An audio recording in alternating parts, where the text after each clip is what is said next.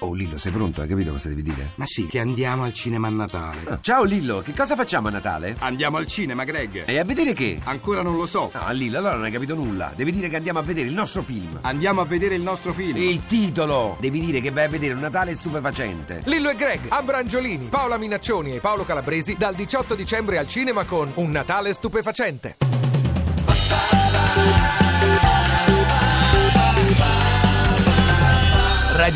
radio2pod.rai.it Quando andare? Se potete, immediatamente. I mesi migliori per venire qui sono infatti tra novembre e febbraio, quando le precipitazioni sono ridotte e il caldo è quasi tollerabile. Sbrigatevi!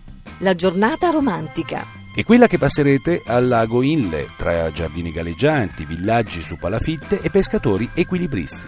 Di sera, quando il lago è illuminato da piccole fiammelle suggestive, non ci sarà cena a lume di candela che tenga. Per rimanere abbagliati. Tutti a Suedagon Paya. È difficile trovare in tutto il sud-est asiatico un monumento religioso con lo stesso impatto. Al tramonto, l'enorme diamante incastonato nella punta dell'aguglia dorata lancia un fascio di luce che colora l'intera piattaforma del tempio, di bianco, rosso intenso e verde. Neanche Las Vegas è così brillante. Per chi ama lunghi viaggi in barca? L'ideale è Miao U, l'antica capitale. Aspettatevi templi, monasteri e rovine immersi in una fitta nebbia misteriosa. Il perfetto set di qualsiasi Indiana Jones, tanto per farvi un'idea. Per i nostalgici della dominazione britannica.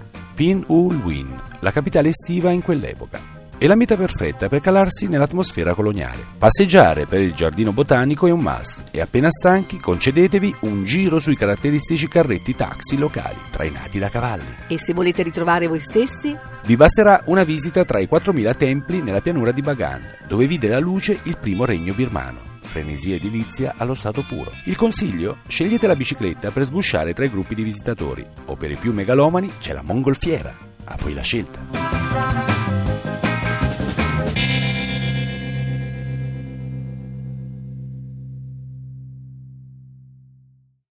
Ti piace Radio 2? Seguici su Twitter e Facebook.